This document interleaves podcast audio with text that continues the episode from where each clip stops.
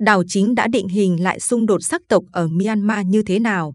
Nguồn Thomas Kin, The Diplomat, ngày 14 tháng 1 năm 2022. Biên dịch Nguyễn Thị Kim Phụ. Bản quyền thuộc về dự án nghiên cứu quốc tế. Đào chính đã nhường chỗ cho các cuộc đàm phán tiềm năng nhằm tạo ra một nhà nước liên bang thực sự gắn kết. Xét theo mọi góc độ, từ thương vong, tị nạn do xung đột, đến tình trạng nghèo đói và mất việc làm, cuộc đảo chính quân sự vào tháng 2 năm 2021 tại Myanmar là một thảm họa nghiêm trọng, với tình hình ngày càng tồi tệ hơn. Việc chế độ quân sự lên nắm quyền cũng đã giết chết tiến trình hòa bình kéo dài hàng thập niên qua tại Myanmar, giáng đòn cuối vào các cuộc đàm phán vốn dĩ đang trên đà xuống dốc. Phần lớn là do quân đội và chính phủ liên minh quốc gia vì dân chủ của bà Aung San Suu Kyi không muốn nhượng bộ các nhóm vũ trang người dân tộc thiểu số. Trong bối cảnh thảm kịch, một cuộc đối thoại mới đã xuất hiện ở Myanmar. Các cuộc đàm phán có khả năng chuyển đổi, hướng tới một nhà nước liên bang thực sự. Giữa các nhà lãnh đạo chính trị người Miến, hay người Ba Ma chiếm đa số, và các sắc tộc thiểu số, bao gồm cả một số nhóm vũ trang quan trọng nhất của đất nước. Thời điểm ngay sau khi đảo chính diễn ra, hầu hết các nhà lãnh đạo sắc tộc thiểu số tin rằng đây không phải là cuộc chiến của họ. Dù cũng thù hằn quân đội, nhưng họ đã vỡ mộng sau nhiều năm đàm phán hòa bình thất bại, nên chẳng có tâm trạng giúp đưa bà Ung San Suu Kyi trở lại nắm quyền. Tuy nhiên, cuộc nổi dậy của quần chúng chống lại sự cai trị của quân đội bùng phát sau khi chế độ quyết định sử dụng bạo lực chống lại những người biểu tình ôn hòa, đã nhanh chóng xoay chuyển tình thế. Phẫn nộ, các cộng đồng sắc tộc thiểu số, nhiều người trong nhóm này từng bỏ phiếu cho Liên minh Quốc gia vì Dân Chủ, đã xuống đường tham gia biểu tình quần chúng, buộc một số nhóm vũ trang sắc tộc thiểu số phải đứng lên. Việc duy trì vị thế trung lập sẽ chỉ khiến uy tín của họ đối với khối cử tri của mình bị lung lay, và họ còn có nguy cơ bị lu mờ bởi các lực lượng dân quân mới thành lập đang chống lại quân đội. Triển vọng về một mặt trận thống nhất chống lại chính quyền, tập hợp vô số các nhóm vũ trang người dân tộc thiểu số của đất nước và chính phủ thống nhất quốc gia. Do các nhà lập pháp dân cử đứng đầu phe đối lập với chính quyền tạo ra là khó có thể xảy ra do di chứng của sự ngờ vực và khác biệt lợi ích giữa các các nhóm. Một số nhóm mạnh nhất vẫn tiếp tục xa cách cuộc nổi dậy đang nhấn chìm phần còn lại của đất nước, xem việc tham gia cuộc chiến là không có lợi cho họ. Nhưng ít nhất bốn trong số các nhóm này hiện đã trở thành đối tác quan trọng của chính phủ thống nhất quốc gia, đó là Liên minh Quốc gia Karen, Tổ chức Kakin độc lập, Đảng Quốc gia cấp tiến Kareni và Mặt trận Quốc gia Chin. Tuy nhiên, sự tham gia của họ vào phong trào chống chế độ quân sự không chỉ được thúc đẩy bởi mong muốn duy trì vai trò và ưu thế của mình. Ngay từ đầu, họ đã nói rõ rằng sự hợp tác sẽ phụ thuộc vào việc đạt được các thỏa thuận chính trị. Điều này khiến chính quyền dân cử đưa ra hiến trương dân chủ liên bang gồm hai phần, được công bố vào cuối tháng 3, vượt xa những gì Liên minh Quốc gia vì Dân Chủ từng sẵn sàng chấp thuận cho các nhóm vũ trang sắc tộc thiểu số trong tiến trình đàm phán hòa bình. Những cuộc đàm phán này không phải lúc nào cũng dễ dàng.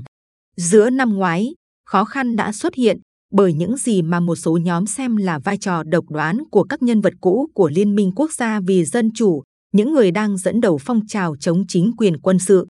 Lo ngại vẫn còn đó, và hợp tác với chính phủ thống nhất quốc gia vẫn rất mong manh. Chế độ quân sự cũng đã có những quyết định riêng nhằm cố gắng đưa một số nhóm vũ trang sắc tộc thiểu số về phe của mình ngay sau khi nắm quyền, lãnh đạo quân đội Min Ung Ha In đã thành lập một nhóm đàm phán hòa bình mới, tìm cách đàm phán với các nhà lãnh đạo sắc tộc và còn cố gắng giữ một số nhóm khác đứng ngoài cuộc xung đột. Nhưng khi sự phản kháng đối với chế độ quân sự ở các vùng sắc tộc thiểu số ngày càng gia tăng, quân đội đã đáp trả bằng các chiến thuật tàn bạo.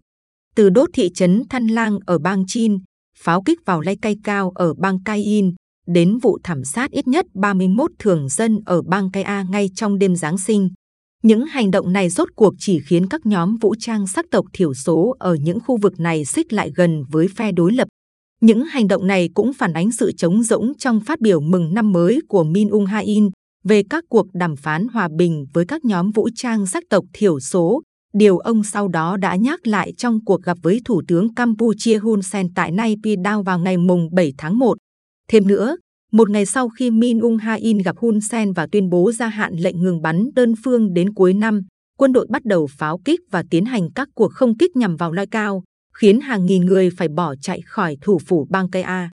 Chuỗi các cuộc tấn công này dường như được thiết kế để buộc các nhà lãnh đạo sắc tộc thiểu số phải trở lại bàn đàm phán, đồng thời chia rẽ liên minh giữa một số nhóm với chính phủ thống nhất quốc gia. Đó là một chiến thuật từng hiệu quả với chính quyền trước đó, vào đầu những năm 1990, nhưng ngày nay nó sẽ khó thực hiện hơn nhiều. Không chỉ do sự thay đổi trong tình cảm của công chúng và những thay đổi đáng kể về chính trị, xã hội và kinh tế trong 30 năm qua, mà còn bởi vì các nhóm vũ trang dân tộc thiểu số lâu đời đang chiến đấu bên cạnh các lực lượng dân quân kháng chiến mới được thành lập kể từ sau cuộc đảo chính, chẳng hạn như lực lượng phòng vệ nhân dân, lực lượng phòng vệ Chiên Lan, lực lượng phòng vệ quốc gia KNI. Cùng với sự hợp tác ngày càng tăng giữa chính phủ thống nhất quốc gia và các nhóm vũ trang sắc tộc thiểu số, một sự thay đổi do đảo chính quan trọng không kém cũng đã diễn ra trong xã hội Myanmar một sự thay đổi có lẽ còn quan trọng hơn đối với tương lai của đất nước. Hàng chục năm qua, quân đội đã quy kết các nhóm vũ trang sắc tộc thiểu số và những người ủng hộ họ là những kẻ ly khai, tuyên bố rằng các nhóm này có ý định tiêu diệt nhà nước Myanmar và tự xưng mình là lực lượng nòng cốt gìn giữ đất nước trước mối đe dọa này. Ngay cả sau khi phần lớn các nhóm vũ trang này đã ngừng hoạt động, họ vẫn bị công kích là những kẻ phá hoại tiến trình hòa bình của đất nước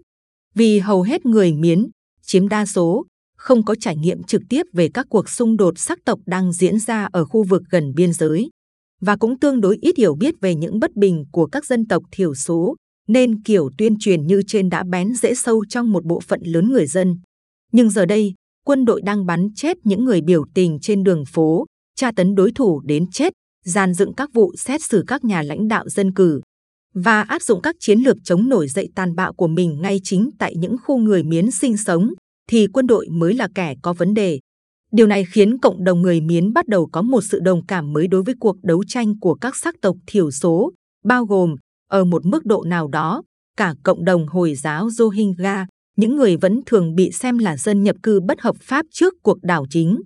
Với mức độ bạo lực hiện nay và quyết tâm của quân đội trong việc đàn áp mọi kháng cự, thật khó để lạc quan về tương lai của Myanmar. Kịch bản có thể xảy ra nhất vào thời điểm này là một thế bế tắc kéo dài với những hậu quả nhân đạo tàn khốc.